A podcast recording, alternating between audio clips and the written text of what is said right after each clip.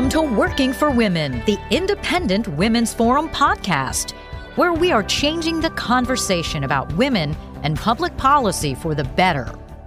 Hi, I'm Carrie Lukas, President of Independent Women's Forum, and I am thrilled today to be here with Inez Stepman um, to talk a little bit about the higher ed scandal. I'm sure that a lot of people have been seeing this in the news with um, wealthy parents trying to buy their kids' ways into prestigious colleges. Inez, can you give us a little background on, on what's going on?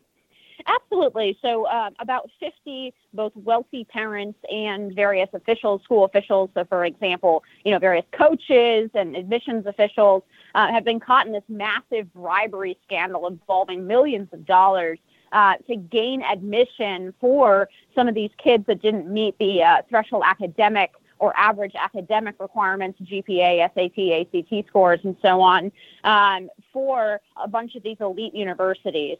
And and it's captured a bunch of the public's attention, I think, as we love to see. We love to see like a good scandal, right? This involves actresses, that you know involves I think William H Macy's wife, and all kinds of. Uh, there's a Hollywood connection here and a celebrity connection that makes this kind of fun to watch for a lot of people. But I think the real scandal behind this is is that we've placed so much, um, so much emphasis on going to the right four-year university right out of high school that people are willing to pay, for example, uh, half a million dollars to have their daughter listed as a fake crew recruit so that she can get into USC. Right? That that's an absurd level of sort of value to place on a degree that, by all accounts, seems to be getting I mean, we're not getting what we have been promised by these kinds of degrees, right? We were promised two things by the universities, right, for this big investment that we're all making in them. One is that we're going to turn out wiser citizens, right? We're going to have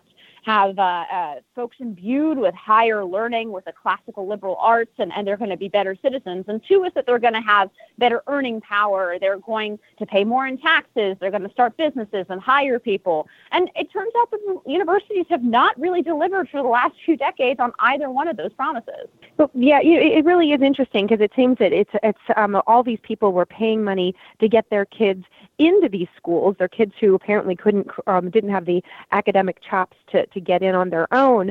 Um, but then nobody was thinking, oh no, my kid, once I get my kid in there, they, they might have trouble getting through college. So I think that is kind of an interesting and telling um, kind of um, the missing scandal from, from this is that there was no concern on the other end. Yeah. Yeah, um, absolutely. Um, Nobody has even brought up actually the fact that like no, there was not even any second guessing. These kids were sometimes far below the academic standards for the universities because everyone knows in in real life the real uh, struggle is getting through the door at these elite universities. In fact, Ben Shapiro was telling a story on his podcast about going to Harvard Law, and the first day of Harvard Law, um, the dean, which was then, by the way, Supreme Court Justice Elena Kagan, um, stood in front of the Harvard Law class and said, "I know you think this is going to be a cutthroat competition." Um, in fact, you're all winners. You are you're winners just by walking through this door, and you'll all get good jobs and you'll all get powerful jobs in society, right? That's the reality of college, that it's an elite sorting mechanism. Now, look, they're private institutions. I'm, I'm a conservative, I'm a limited government person. Um, look, if, if private institutions want to sh- uh, sell a basic, what is basically an elite sorting degree, a, a, uh, a rubber stamp that says you're a member of the elite and people are willing to pay $50,000, $60,000 a year for it, you know, more power to them. But it's not clear why the taxpayer should be underwriting a lot of these loans and transferring massive amounts of money to these universities if they're not fulfilling any of those promises of the wiser citizens and the earning power um, that that were the purpose of the, that public investment from people, by the way, two thirds of which don't have any four year degree. So we're literally taking from the average taxpayer and underwriting the women's studies degree at Harvard for you know somebody uh, the, the, daughters of the elite. It really that's that is I think the, amazing and most important point in this um, is that this is something that that uh, that everyone is paying for. The taxpayers are are supporting, um, and that the government policy really has been been creating it as part of the the root cause of this. I found it interesting that as the time of all this this scandal was um, was cracking, and as you saw some of this incredible bribery of, from these know, powerful and wealthy, wealthy uh, institutions that had been um, been behaving in this corrupt way. You had hearings going on on the Hill about um, trying to crack down or create new regulations on for-profit schools, um, and these are schools that tend to serve uh, lower income populations, less skilled, or that are much more focused on helping people who um, um, who have less you know, they certainly they don't have parents who are going to spend um, hundred thousand dollars on on um, their education education or are able to bribe their way in. And it's interesting. Of course, we want those schools to be um, responsible and and to be, pro- be providing transparent value and uh, to be honest with their students. And those are regulations that make sense. Um, but it's interesting this idea of of this of trying to crack down on those for-profit universities, which are trying to serve this underserved population but then here we go. We've really accepted this idea of a system that would um, just give the green light and throw money, both um, you know, taxpayer money and then charitable contrib- contributions to these uh, officially, you know, these um, private but uh, but publicly supported universities that are often providing you know no greater value than some of the the for-profit um, universities that are under such scrutiny by the regulators. Absolutely. There, there. So as you said, there were hearings um, to place heavy regulations on for-profit universities uh, because they're engaged in in in the, the, that's that's that's how we talk about education in general at the K twelve level, right? Profit bad. Ooh, if it's for profit, it must be exploitative, right? Um, what in the reality is, uh, in the, the legacy for your universities are those traditional institutions, the word nonprofit really covers a multitude of sins, right? Um, these universities, in some cases, have you know billions and billions and billions of dollars in endowments. Harvard and Yale have over thirty billion dollars in endowments um, each. There's not really clear why anybody should pay to get a a uh, Harvard and Yale degree when their alumni are donating to this endowment where they could easily send all of their students tuition free through Harvard and Yale. Um, so that's but that's still called nonprofit. That's not tax, and that means that they, they have motives are pure, right? And similarly, um, you know, there's a ton of waste in universities. Uh, they all have Olympic size size swimming pools now. They compete in terms of the the um, sort of amenities that they can offer students dorm life is a lot nicer than it used to be, and they can underwrite these massive quote unquote diversity departments, right? Sometimes staffed with dozens or even hundreds of people making generous six figure salaries. They have money for all of that, and yet they continue to raise tuition year over year because the federal government underwrites student loans. So there's this nice little game going on here. The, the, the federal government looks at the average tuition, says, okay, it's $35,000 this year. Um, so we, the students can borrow up to $35,000 per year underwritten by the, the, the federal government, right, by the taxpayer. Okay, then uh, then the schools look around. They say, all right, well, everybody's got thirty-five thousand dollars in their pocket. Well, now it's going to be thirty-eight because everybody can find three thousand dollars to you know put on top of what they borrow from the government uh, to go to our prestigious universities. So that that pushes the rate over time of of tuition up and up and up, and that's what we've seen. We've seen tuition rates skyrocket well above inflation. Uh, and that's, I think, one of the things that uh, is kind of a generational gap, right?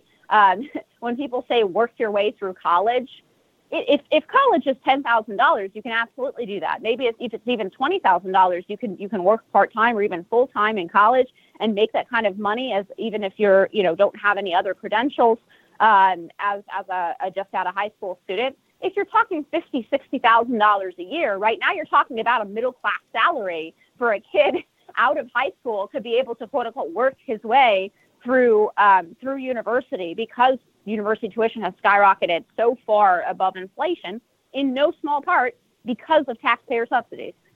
Yeah, well, that, that's amazing. So, what, what do you think the answer is? Obviously, um, we're going to be seeing. I'm sure we're going to um, watch, and there's going to be tremendous media attention on any on trials or the the um, the proceedings of this of these bribery revelations as they unfold and, and punishment is uh, meted out. But what do you think it is? What what's the solution in terms of of um, you know, changing how we approach higher ed to, to not to make it so parents aren't tempted to to bribe their way into schools with their or um, or waste their money at a four-year de- a four-year degree that doesn't provide any real value.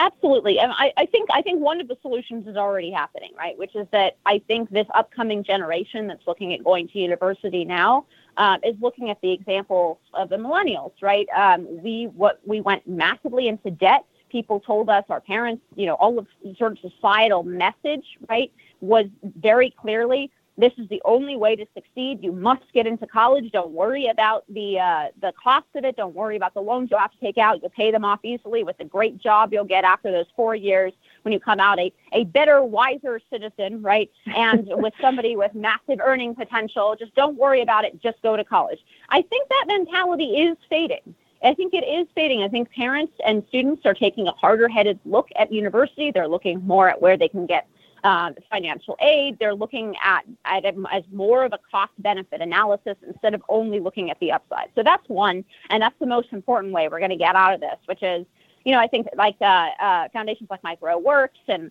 and the in, increased attention to alternatives to college, I think will be very very helpful in this regard. But two, the answer when you're in a hole is just stop digging right? Just stop digging. Stop raising the subsidies, both direct and indirect through student loans, to the university system, right? And we just we just completed two years of complete Republican dominance of the House, the Senate, and the the, the White House, and never in two years was cutting or even freezing the amount of student aid and aid to universities uh, even on the table, right? We were talking about how to structure that aid, perhaps, but nobody was even saying, hey, maybe we shouldn't raise the subsidies this year. Maybe we should just leave them the same. Um, and and that's that's a remarkable thing when you think about it because it doesn't make a lot of sense on in a common sense level uh, for the Republican Party to subsidize what have become basically the ideological training grounds for their opponents. Uh, and it, it, definitely doesn't make any sense for the average American who's making fifty-five, sixty thousand dollars and who does not have a bachelor's degree to subsidize a women's studies degree for somebody who's going to Harvard um, and who either is or will shortly become a member of the elite. That's a very kind of reverse Robin Hood sort of sort of program. Only no one looks at it that way, right? We look at it as yes, the universities are untouchable. They're they're haunts of wisdom. Um, they're they're where all the, the good research comes from. The reality is we're underwriting a lot of stuff. Like for example, one of the things I I uh, cite in my piece is is recently a peer reviewed article came out that lists felines, cats as co-authors, right? If you want to write a, write a paper with your cats, that's great, but I, it's not really clear to me why the U.S. taxpayer should be paying you to do it. oh, you know that that's that's a, a lovely way to, to end this conversation. You know, I do think that, that if there's it's it's really in many ways as much as it's a um, that had about a, a lot of um, interesting uh, or generated a lot of interest because of the celebrity nature of this scandal. It really is a sad kind of statement about where we are, but hopefully this is a little bit of hitting rock bottom and will encourage some much needed rethinking about how we approach the mm-hmm. higher education topic. So, um, Inez, thank you so much for joining me today. And for everybody who listened, um, thank you. And um, please give us a thumbs up and share this with your friends. And come visit us again at IWF.org, where all issues are women's issues. If you enjoyed listening to this podcast, please give it a thumbs up, share it on social media, or stop by IWF.org for similar content.